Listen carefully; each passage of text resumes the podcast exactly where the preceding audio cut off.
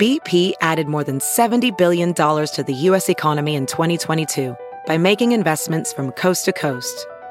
Investments like building charging hubs for fleets of electric buses in California and starting up new infrastructure in the Gulf of Mexico. It's and, not or. See what doing both means for energy nationwide at bp.com slash investing in America.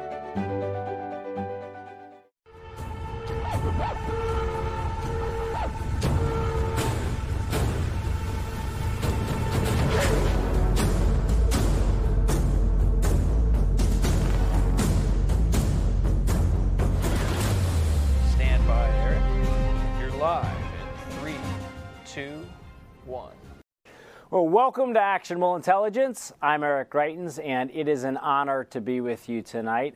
As you know, here at Real America's Voice, through our partnership with Just the News, we are able to bring you the stories and the insights that you often can't get anywhere else. Well, one of the reasons why we're able to do that is that we have one of the hardest working journalists in America who is the founder and editor in chief of Just the News. That's John Solomon. John, I know you have, while folks have been working around the clock, a lot of them on a lot of different issues. Yeah. In the last couple weeks, you've done over 100 interviews. You've been talking to Republicans and Democrats, liberals and conservatives about a lot of issues. Right. And I want to come in a moment to some of the big things that have happened just in the last 72 hours. Right. But first, for a lot of our viewers who are really wondering about the direction of the country, we're coming into an environment now where the Democrats have control of the White House. They have control of the Senate because the vice president is going to be able to break ties in a 50 50 Senate. And they have a slim majority in the House of Representatives, controlling all three branches of power. Now, a lot of people, when they hear about some of the things that were on that liberal agenda, packing the Supreme Court, state possible statehood for Puerto Rico, they wonder if they're going to be able to get it done. Again, over 100 interviews in the last couple weeks. What are you hearing from your sources about the likely agenda that can be accomplished by a Biden administration? You know, I think it's going to be a far less radical agenda than uh, the left wing of the Democratic Party is hoping for. You've Yes. got this ambitious young group, the AOCs and the squad, and some of these new members that just got elected, and they've got big ambitions, big ideas, but it's a 50 50 split in the Senate. Yes. One defector is all it takes to tie up the Senate.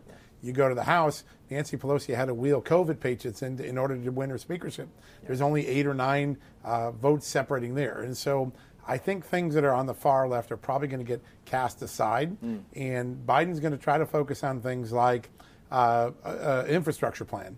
Uh, we need that badly. Republicans Yes. want that. Democrats want that. I think he'll focus on things that they can get a consensus and win, rather than have a whole lot of contentious votes early on where he loses and the left gets uh, frustrated. I think some of the impeachment drama that we're going through now is sort of throwing stuff at the uh, liberal wing to make them happy, Right. Because they may not get all they want once Joe Biden is president. Good. And I, and I want to come to the to the what's happening this week around impeachment in, in just a moment.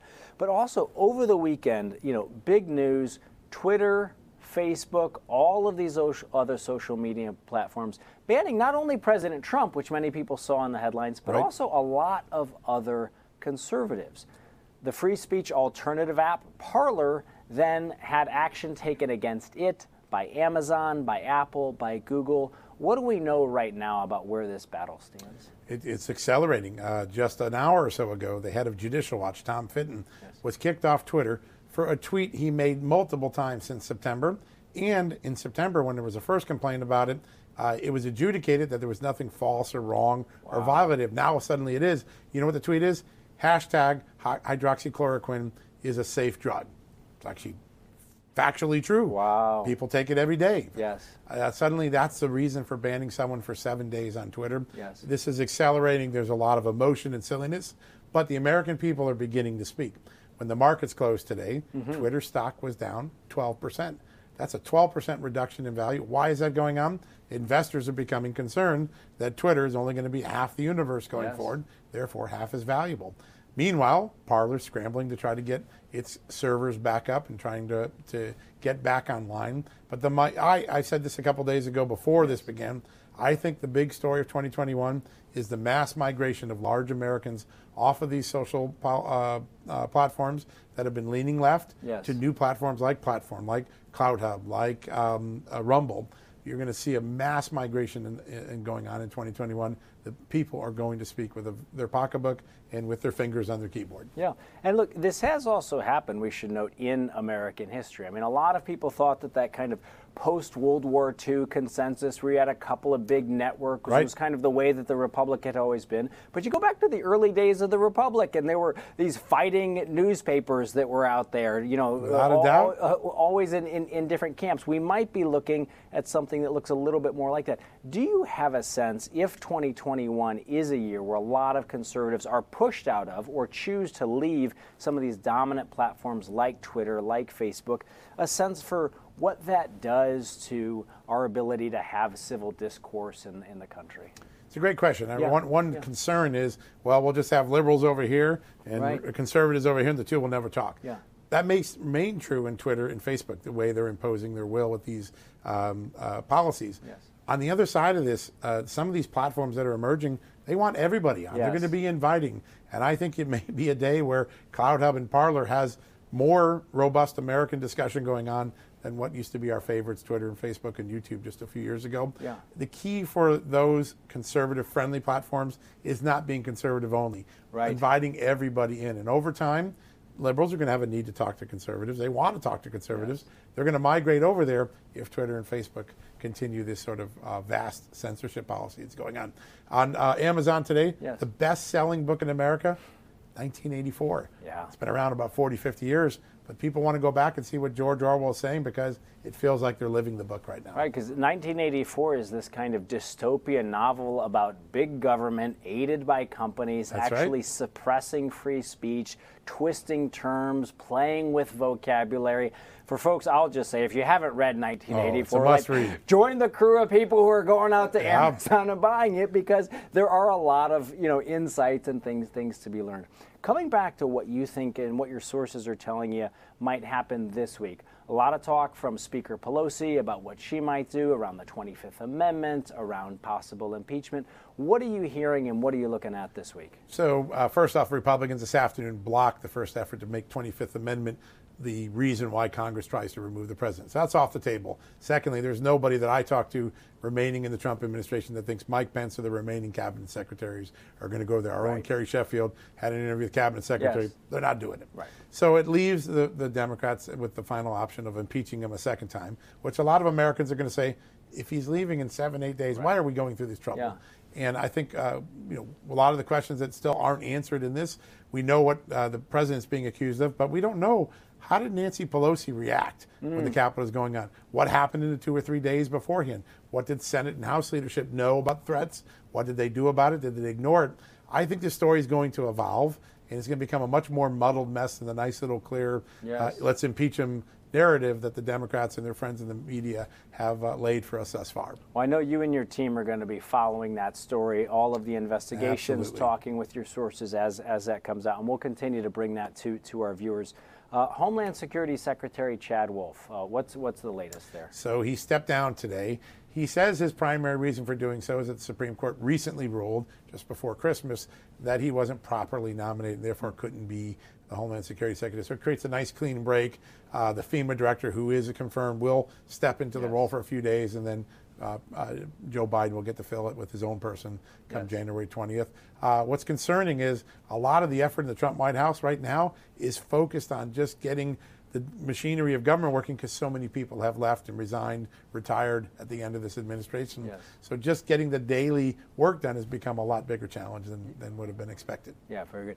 Now, and one of the things that we also, uh, that you and the team at Just the News do is like you're going out there, you're talking to your sources, and again, you're talking to liberals, Republicans, yeah, on, on, you're talking to everybody. On John, John Solomon Reports on the podcast, just I think it was yesterday, you're talking with Congressman Lee Zeldin about what he knew from his perspective, what happened at the Capitol. What more do we know right now about what's happened at the Capitol just in the last 48, 72 well, hours? Well, uh, over the weekend, yes. uh, the, the uh, departing police chief of the Capitol Police said he raised six times, once before the event, five times on the day of the event, whether they should bring in the National Guard, and he couldn't get permission from his bosses. Who were his bosses?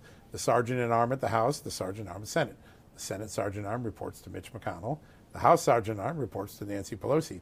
As I said to him a little bit, I think we do not know yet we don't know what sort of conversations were going on between Pelosi and the Sergeant Arm. Did the Sergeant Arm really keep the Speaker of the House in the dark about these threats, these concerns that there might be violence? Nancy Pelosi has been silent on this issue. Uh, the Sergeant at Arms suddenly resigned. But what the police chief was talking about this weekend raises questions. What happened upstream from the police chief? The police chief said there was resistance to accepting the help. Now we got to find out did that resistance come from a Mitch McConnell, from a Nancy mm. Pelosi, or from the majority leader on the other side? This is some uh, reporting that we're really zeroed in yes. on, and several members of Congress are. There's a right now as we speak. There's a conference call going on with the Republican conference. They're trying to figure out what what what do they not know heading into these impeachment proceedings. I think Nancy Pelosi's behavior, action, inaction is going to come up a lot more in the next 24, 48 hours. Absolutely. So I know you and your team will be, be taking a look at that. Just in the last kind of 60 seconds that we have left, also, again, on John Solomon Reports on the podcast, you're talking with Lee Zeldin about what the Republicans in the House might do. A minority party now in the House. What can they do to advance conservative causes in the House? Well, they have, uh, with the tight margins in both chambers, the ability to stop what they don't want becomes a lot better. All you got to do is make a deal with one senator, yes. maybe a Joe Manchin or a Jon Tester, senators that are in states with swing votes and mm. a lot of Republicans conservative, or get six or seven members on the House. You saw how hard it was for Nancy Pelosi even to get reelected yes. as a speaker. They had to bring in Gwen, Gwen Moore, who was sick with COVID, just yes. to make sure they had enough votes. Uh, I think that the first thing they'll do is they'll tie up through deal making the agenda of things that they really don't like, and then they'll paint the picture for America. Look what they're trying to get through that we're stopping. Do you really want that going forward? Mm. Just the reaction to Twitter today tells us a yes. lot of Americans are worried about this censor, cancel culture, big spending, uh, gu- uh, energy busting agenda that the liberals are talking about. Yes. There's a big opportunity for the Republicans to define themselves and set the, the battleground for the 2022 election. Awesome. Well, Joe, uh, thank you, thank you so much, John. Very much appreciate always have, having you, you here. Well, when we come back, Joe diGenova and Victoria Toensing are going to be joining us in just a second. Stay right with us. We'll be back in just a minute.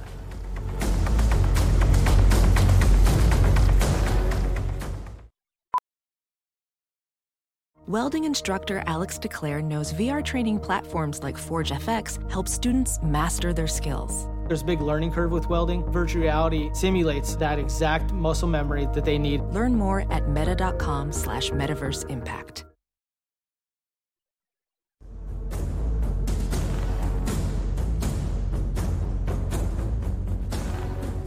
Well, welcome back to Actionable Intelligence. I'm Eric Greitens. Joining us now are two good friends of yours and good friends of the show who always join us with insight and analysis. It is former United States Deputy Assistant Attorney General Victoria Toensing and former United States Attorney Joseph diGenova. Victoria, Joe, thanks so much for, for joining us. It's really great to see you guys.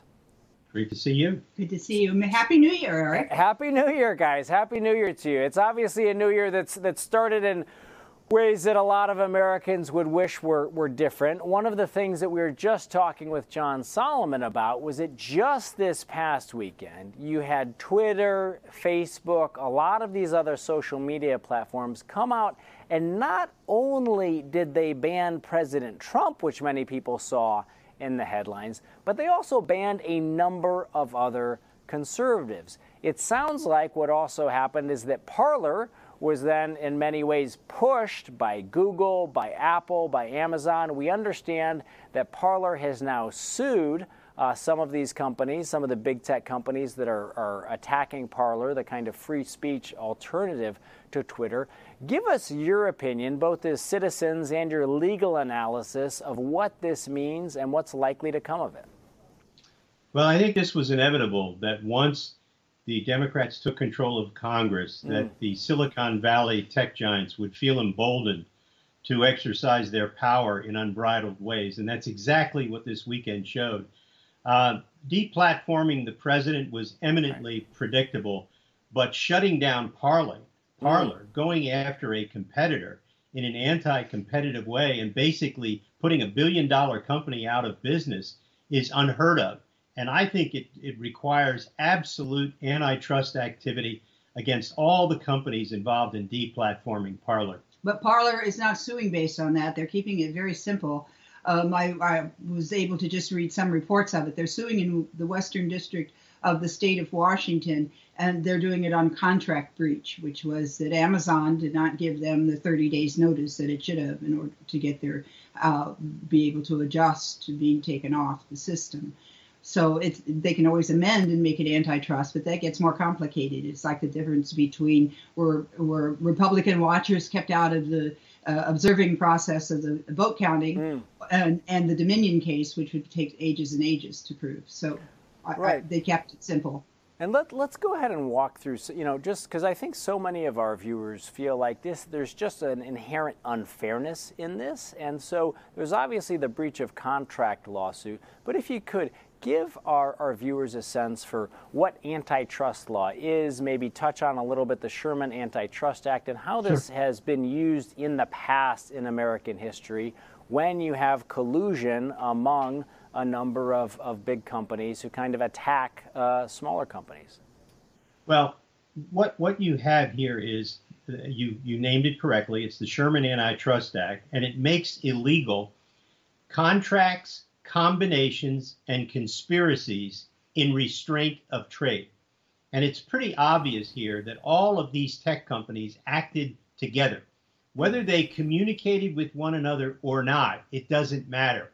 The point is, they consciously paralleled each other's actions. And in the course of doing so, they decided that they were just going to put a competitor out of business. Right. That is the classic antitrust activity that the Sherman Act is designed to be against. For example, the United States government went after big oil. They went mm-hmm. after Standard Oil and broke them up into a number of oil companies uh, at the beginning of the antitrust era under Teddy Roosevelt. That's basically what this is. You can view the, the major tech companies as Standard Oil all over again. But here's a side issue, Eric, yes. and that is the lawyering. Um, mm. Parler's main law firm uh, had to resign. And we've seen this throughout this whole process where Trump lawyers are either being threatened to lose business or people are asking for the bars to just to disbar them and that's a very frightening aspect especially when you go back to our history and john adams who in yes. 1770 defended the british troops who fired into a rioting crowd in boston and killed uh, at least one person and he defended them and he's been praised for that. In fact dan abrams of abc just wrote a book about it. I wonder where he is today about this mm-hmm. disbarring well, and again, yeah, let's let's talk about kind of both of those uh, historical parallels because I think they're they're really interesting. I mean, you have John Adams, second president of the United States, who took on what would have been the most politically unpopular case that you possibly could, but he was standing up for the general principle that in order for justice to be served, you have to have good advocates who go into court and argue both sides, and that through that argument, we'd actually get to, to justice. Um, I know I don't know that you've used this phrase before, but certainly uh, Alan Dershowitz has, who talked about this kind of legal McCarthyism, which is sure. happening now.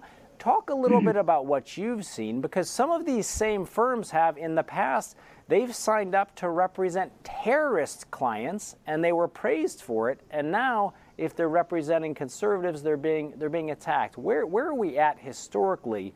in terms of what's happening with lawyers' ability to sign up and defend clients. Well, this is a this is a very bad period in American history for that very reason. Mm-hmm. Uh, just d- during the the uh, you know after two, uh, after 9/11, all these big law firms in Washington mm-hmm. and New York started representing prisoners at Gitmo, the the people who did 9/11. Everybody thought that was wonderful. They were getting awards from human rights organizations. But if you represented a conservative now, mm. or Trump, or a Trump related activity, all of a sudden you're vilified, you should be disbarred, you mm. you should lose all your clients. That's happened already in Philadelphia, in Pittsburgh, in New York, in California, where law firms have been forced because they were threatened with having their their clients leave them. Now, what's what what that means is mm. is that there is a form of terrorism McCarthyism being used against lawyers who are sworn as members of the bar to represent everyone, even unpopular causes. But that apparently is no longer accepted in the modern discourse, especially of the Democrats and of the left. And one of the organizations primarily behind this, I mean, it's primarily the organization behind it, is the Link, Link, Lincoln Project, which is a mm. bunch of uh, former George W. Bush uh, people and lawyers in his administration. And it's despicable what they're doing. And I hear crickets by the ABA as to condemning their actions.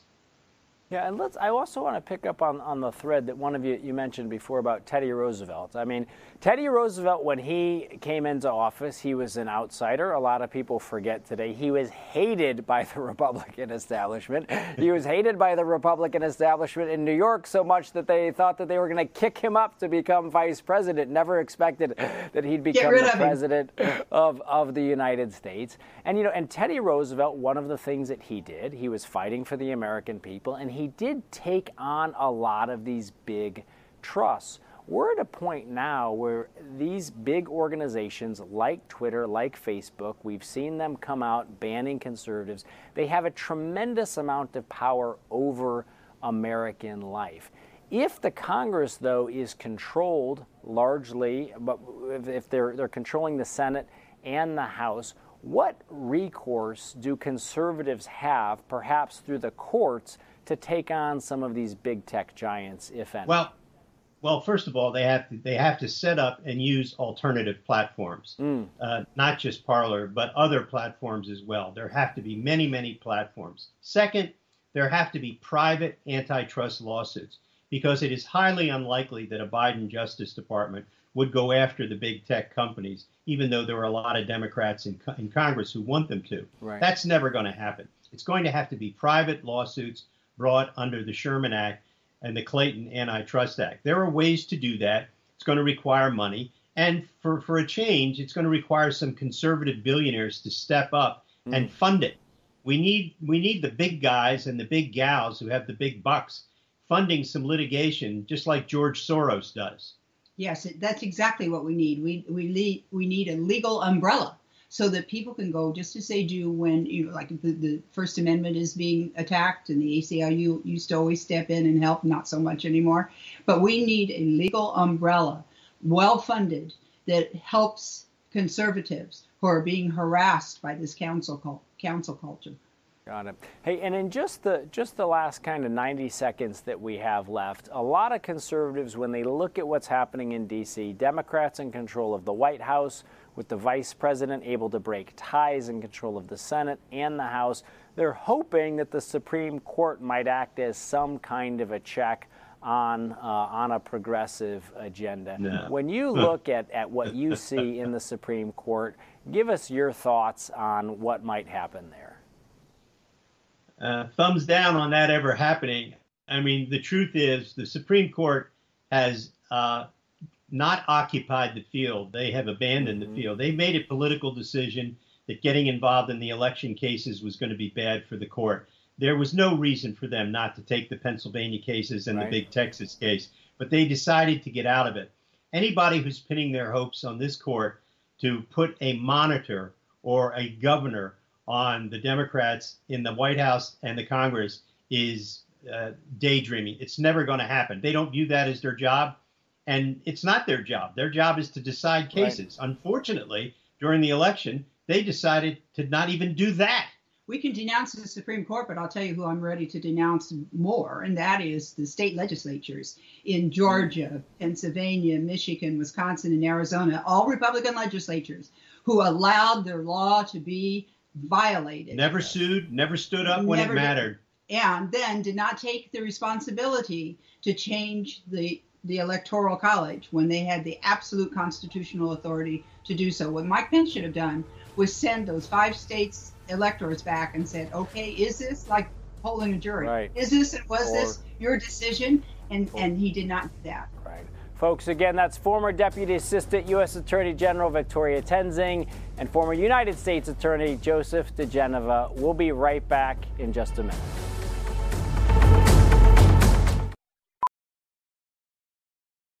As a professional welder, Shayna Ford uses Forge FX to practice over and over, which helps her improve her skills. The more muscle memory that you have, the smoother your weld is. Learn more at meta.com slash metaverse impact.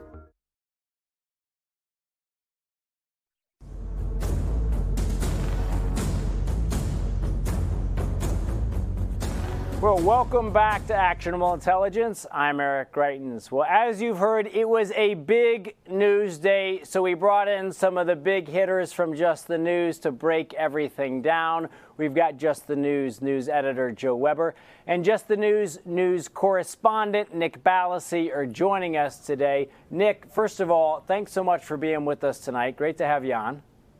Thanks for having me back. For sure. Nick, a couple big stories I want to run through with you. First, uh, we have right now at justthenews.com some of the latest about what's happening on Capitol Hill in regards to this effort to impeach President Trump. Nick, please, if you could, give our viewers the latest. So, the most concrete aspect of this process that we know at this moment is that the formal articles of impeachment have been introduced in the House a vote schedule hasn't been announced yet, but they're coming back into session for official business tomorrow in the House. So we could see a vote as early as some point tomorrow or the next day. But a uh, story I have up right now at justthenews.com is about how a trial in the Senate is very unlikely, highly unlikely right now, because McConnell, the Senate Majority Leader, uh, he's talked about how the earliest anything could happen if they were to actually vote in the House on impeachment formally would be January 19th. And by the time everything would get underway for a trial, uh, this would go into President Trump's post presidency. So it's very unlikely that anything significant would happen in terms of a removal because of the timeline here with President Trump on his way out, nine days. Uh, so right now, looks like a symbolic effort, but we'll see. Maybe uh, something could be done in terms of after he leaves office. That's what uh, Majority Whip Clyburn is alluding to, that maybe they'll take some sort of action in the House and Senate when the Democrats have their 50 50 slim majority with Harris mm. as the deciding vote. Maybe they'll do something uh, after uh, Biden actually takes office. Uh, we'll see, but we're following everything very closely at Just the News. All right, again, that story is available right now at, at justthenews.com. Now, Nick, one of the things that we also covered earlier in the program uh, with John Solomon, Victoria Toensing, was this kind of big tech crackdown. If you could, let our viewers know what we have up right now at justthenews.com, the latest that's come out of this big tech crackdown. Uh, taking uh, Vice President Trump off of, or taking President Trump off of Twitter, off of Facebook, uh, action against Parler. What's the latest, Nick? Yeah, so President Trump's account on Twitter uh, has been removed uh, permanently from public view. Uh, so that's he had uh, almost 90 million followers. He was one of the most popular politicians on the platform behind uh, President Obama. Uh, he was removed after the um, violent protest at the Capitol last week uh, one thing led to another, and they went from censoring some of his tweets about election results to removing the account completely. And then you've got uh, Facebook, who's been going uh, as far as censoring some of President Trump's content, blocking videos, and now locking the president out of his account so no one can tweet on his account, whether it's White House staff or Trump himself, no one can access it and actually post anything publicly. So this is kind of feeding into the narrative that many in the uh, conservative movement and the Republican Party have had for a long time, saying that you know in search results, either on search mm-hmm. engines or on social media, that the content was being suppressed.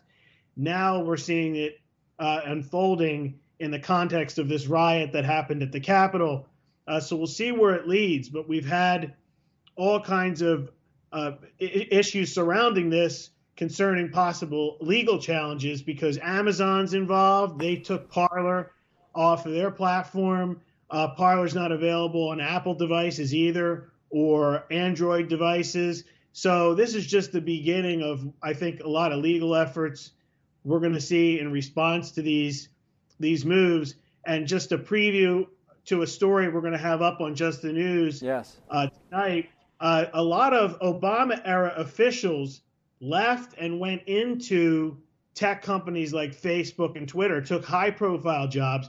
Now they're coming out of those jobs in droves and taking positions in the Biden administration, which is interesting because the backdrop to all this is Trump getting deleted from Twitter, uh, right. uh, possibly removed from Facebook. So it's interesting to see the the droves of people that are entering the Biden administration now from big tech.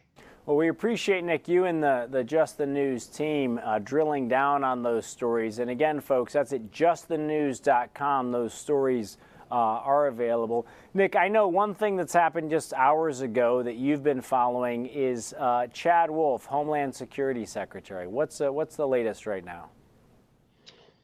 So, Secretary Wolf has resigned, and I was going over his resignation letter before the segment here. Uh, he talked about recent events, but he didn't really expand beyond some of the legal challenges that, that have gone on around immigration law. Some of these issues predated his time as head of the Department of Homeland Security, but he referred to that specifically, didn't say anything about the uh, riot at the Capitol that happened, the violent protest, but he said recent events. So a lot of people you're going to see commentators and re- various reports and op-eds done saying that it was related uh, his resignation, and they're going to connect it to what happened with Betsy DeVos and Elaine Chao. Mm. They also have resigned from the administration. So it is nine days until President Trump is out of office, but we're already seeing some of these resignations happen quickly, and we'll see how that affects the a transition because normally these officials would be involved in transitioning to a new administration, and now they're dropping off early. Right. But we're again, following. Well, thanks. Th- thank you very much, Nick. And again, folks, that's Nick Ballasy, Just the News correspondent. We'll look forward to, to having you having you on again soon, Nick. Uh, now I want to turn to Joe Weber here in studio. Great to see, great to see you, Joe. Thanks for having me uh, back. Big story about Cuba out on the site. Give our, give our viewers an update, yeah, please. yeah. Uh, just early in the afternoon, there was a couple of reports coming out that uh, Secretary of State Mike Pompeo and the Trump administration is going to put Cuba back on the state terror watch list. And as if you as you recall, um, President Obama took them off in 2015. There's right. big sort of consternation about that. The conservatives are very upset about that. Um, now, what's interesting in the backdrop of all this is you take a look is when you had when a lot of the people from the United States came over from Cuba, leave the um, Cuban uh, Castro regime. Yes. They sided with the Republicans, conservatives. They were anti-communism. Reagan Republicans, and then as the second generations, as they started to assimilate into this country, mm. uh, they didn't really want to be a part of that. They wanted to be more American. So you see, sort of, as Obama became president, the trend line going to where they were softer, and then President Trump comes back, becomes hard on them. And as we were talking before we came on the set, you saw that uh, Ileana Ros-Lehtinen, who's had the 27th congressional district House yeah. member down there Miami. She didn't run for reelection, knowing that there's sort of this trend line mm. where it was going against conservatives. And then she loses to Donna Shalala, who was the Clinton administration Secretary of Health and Human Services. And what do you know? She was upset this uh, this in this 2020 cycle. Yes. She was beaten again. So you can see where it seems as if with President Trump getting the Hispanic vote as well, coming back, there's sort of a, a movement more towards you know, the anti-communism again. Mm-hmm. And again, we look back historically, it's always been the case. You had uh, groups of Polish Americans who were strongly anti communist because yeah. of their experience under communism, groups of Cuban Americans who were strongly anti communist again because they'd had that lived experience of communism. And with that Cuban community, which is, you know, you have Cuban Americans all over the country, but a lot of them strongly right down there in right. Florida that's what we're. That's yeah, they literally seeing. came over on flotillas. Yeah. Yes, yes. And Joe, um, one of the other stories that you guys are also covering right now at justthenews.com is about potential protests around the country at different state capitals, and apparently the FBI is yeah. getting involved. This is yeah. pretty fascinating because this came, this sort of broke late in the afternoon. The FBI has issued a memo for every state, every state capital, all 50. Uh, it's a combined effort with ATF, DEA, Defense Department, U.S. Park Police, U.S. Marshals. What they said that they haven't found um, you know, credible evidence of an attack on every state. But we took the last time I was on your show, we talked about the fact yeah. that having been somewhat surprised by the uprising last Wednesday at the Capitol building, they, their actions in terms of finding out, you know, who these bad actors were and stopping this has been swift and thorough. Yeah, and Joe, is it your sense from what, what your reporting is showing that a lot of these are done in preparation for potential um, violence, or are they acting on actionable intelligence that they've actually su- some, suggest? They've some, looked on yeah. social media. Yes. Um, they've used open source. Now, I think you know this as being a former governor. Yes. A lot of this, these protests are stagecraft. You know, you have law enforcement, and they'll say, well, how many do you want to get arrested, and where do you want to do this? There's no stagecraft here. There's no people talking to other people. I think this is all information that they've gathered on their own, you know, sort of quote unquote shoe leather uh, reporting here. from them actually being out there. And one thing we, we should mention is that there are these fusion cells. These are these intelligent cells which operate where it, when it's working well, the FBI is sharing information with the state police, sharing information with the local police, so that you can actually track down terrorists and people who are intent on violence. Unfortunately, over the course of the summer, we saw all of these acts of violence, riots, protests Yeah. across across the country. I know some of those fusion cells are working there, and it sounds like this is kind of shoe leather investigation Yeah. that's also helping them to figure Yeah. out where they need to be. Well, you would know, uh, having Yes. you know been in the, um, the SEALs and uh, Yes. work as a governor, information gets siloed, right, and it becomes territorial, and you can't kind of share, and that's that's where things sort of break down. We've taken a look. Uh, unfortunately, the, a bit of a finger pointing between the Defense Department and National Guard and Mm. U.S. Uh, Capitol Police about who was responsible for getting, you know, um, backup there Yes. too. You know. Good. Well, Joe, always good to have you on. Uh, folks, again, that's Just the News news editor Joe Weber with a latest breakdown of some of the biggest stories. Stay right with us. When we come back, David Zier is going to be joining us, and he's got some interesting insights into what's happening across the country and here in Washington, D.C. We'll be right back.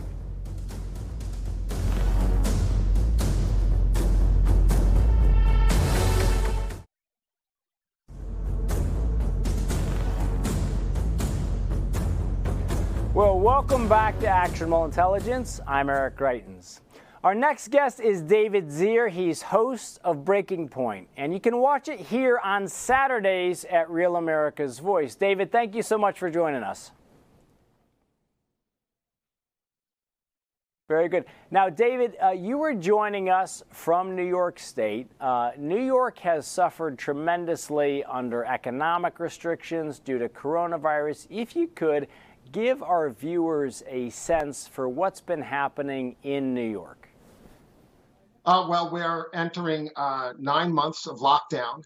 Uh, we've lost about 10,000 plus restaurants just in New York City out of 27,000. We've lost one third of our small businesses in New York. We've lost one third of our small businesses in New Jersey and nationwide. You know, we're probably approaching like 150,000 restaurants out of business.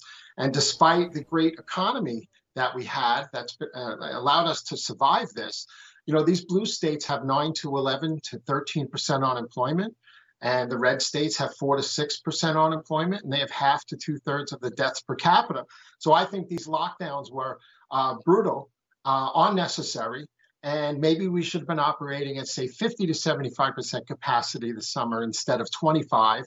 So these restaurants would have a chance to stay in business through the winter. Uh, but now we're in brutal lockdown territory. And I don't know if you read, but the New York State Assembly, in concert with Mario Cuomo, uh, Andrew Cuomo, Governor Cuomo, are talking about like some type of like detainment facilities for people with communicable or COVID uh, diseases. Uh, we're talking about like camps for people here. So wow. it's really ugly. You know, uh, the rest of the uh, country is prospering. Um, so, and I know, I know people are still dying from the COVID, uh, but this is very serious. People are, are at the end of their rope, and combined with last week's events, they feel like there's no hope and no representation for them in government. Yeah, and David, again, those those stats: ten thousand restaurants closing uh, in New York, and a third of all small businesses. What is that doing? I mean, talk, talk with me because I know you talk with business owners and small businesses all the time. I mean, those are powerful statistics, but give us a sense for the human impact that that's having across the state. Well, there's a mental anguish that goes along with it. And uh, like Stanford University said, we, we may lose like 100 million years of life equivalent from the COVID lockdowns, which will well be well beyond what the disease is going to take from mm-hmm. us between suicides and alcoholism and mental anguish and stress. Imagine owning a deli, you know, where you can't make a profit and what do you tell your family for christmas yeah and there's a lot of us here and we're not getting our, any representation um, these these um, you know these people are suffering up here. I speak at lockdown protest after lockdown protest and back the blue rallies and up here. And all the people who attend are small business owners. You know we're just supposed to carry this on our back while the rest of the population sits home and collects a check. You know, and whether you're a nurse or a cop or a teacher, you know, they might not get it either to a, to the degree that, you know, we have to get up every day at four in the morning and let our HVAC crews out of the gates or our insulation crews out of the gates and create a paycheck for them every day. Right. Now, New York was already tough before because we have, you know, increasing unemployment costs. Uh, we have uh, Medicaid fraud. We've got workers' comp increases. We've got increased regulations. You know, these are blue states. They're municipal union heavy. So imagine what this has done on top of that. I'm very worried. I think about it. We can't sleep at night, and I think the toll is gonna. It's gonna take many, many years to come back from this. Yeah, it is. It's it's a massive toll, and as many of our viewers know, small business owners themselves, these are often family enterprises as well. It's not like there's, you know, sometimes it's just one person in the family who's helping to run or is part of a small business, but a lot of times these are family enterprises, especially some of the restaurants that you mentioned. You know, it, they've been in families for generations, and now they're being brutally uh, choked out by these by these government policies. Um, yeah. David, you know, one of the other things that, that's come up a lot from our viewers is that they've been talking about what they view as the media hypocrisy in the way that they've been covering the events of the last few days, including, you know, the violence in the Capitol. And actually, there were some folks who actually pulled together a short video looking back at the way that some of the riots over the course of the summer were covered. Take a look, if you would, at this at this video here, because I want to share it with our viewers and also get your get your thoughts on it.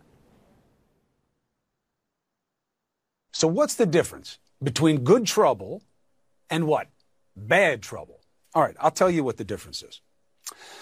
It's a test of where the trouble leads. Yeah, that's right. Ends and means. I want to be clear in how I characterize this. This is a, mostly a protest. Uh, it is not. Uh, it is not generally speaking unruly. Tonight, as protests for racial justice persist, the president is again stoking tensions on Twitter, sharing a video today of a white couple in an upscale St. Louis neighborhood pointing firearms and shouting at peaceful protesters. After what were six and a half hours of mostly peaceful protests here near around the White House, things have definitely taken a turn here. Perhaps this is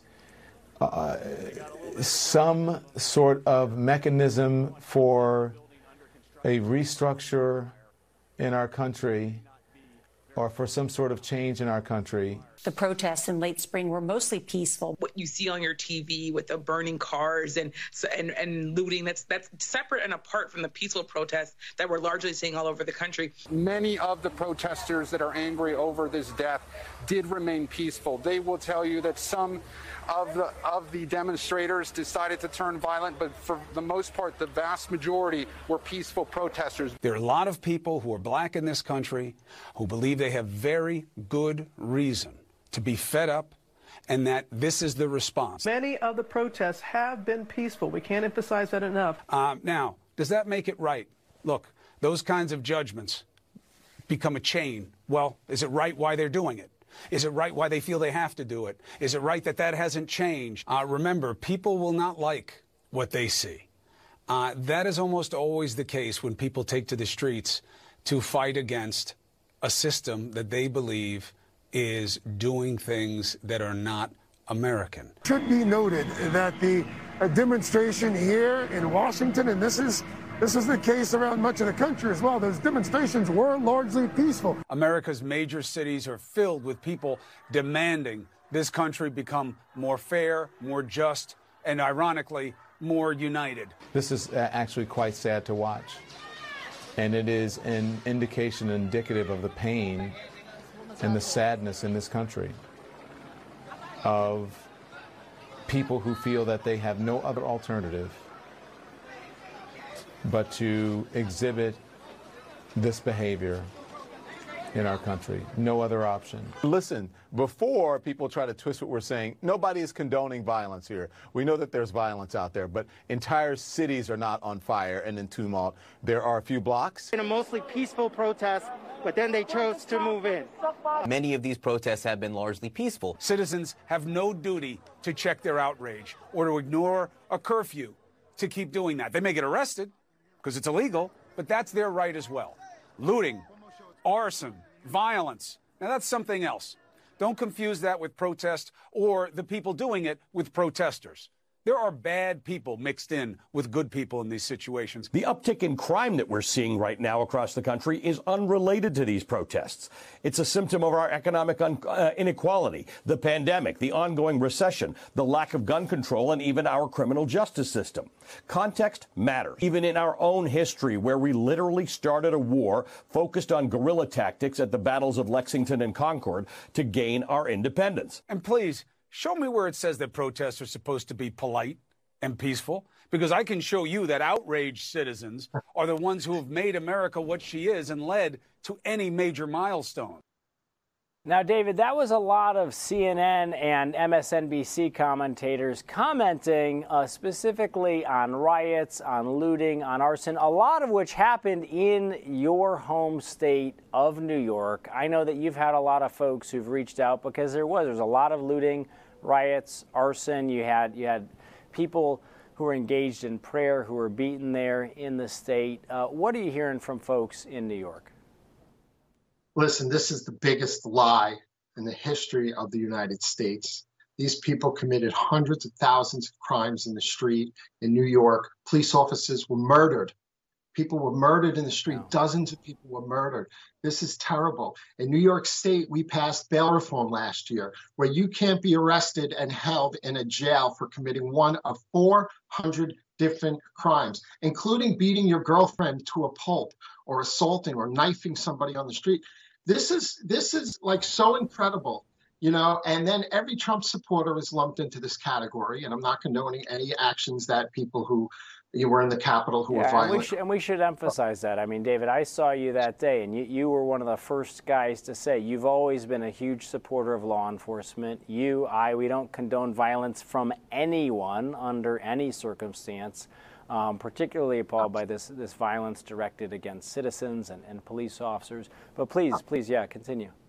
So these people are not supporters of law enforcement. They consistently bash the police. They do it all the time. They did it with the lie of Michael Brown, where 14 witnesses came by later and, and recanted their testimony and said that Michael Brown attacked this police officer.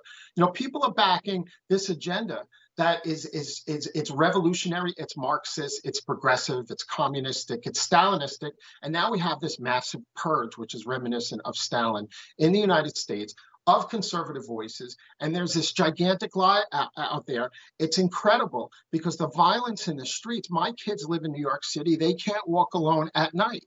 There wow. are stabbings, assaults, murders are up 50% in 2020. Shootings are up 110% in 2020. They reversed all of the incredible work that Rudy Giuliani did to turn around and clean up the city. And, and partially Bloomberg, you know, decided yeah. to go down too. Well, David, but, I know unfortunately we're coming up right up against the end of the show. I want to have you on to discuss this issue uh, in more detail. But again, folks, that's David Zier. Catch him here on the weekends uh, with, with Real America's Voice. And stay right here because after the break, Dr. Gina has a great show planned for you here at Real America's Voice. Have a great night.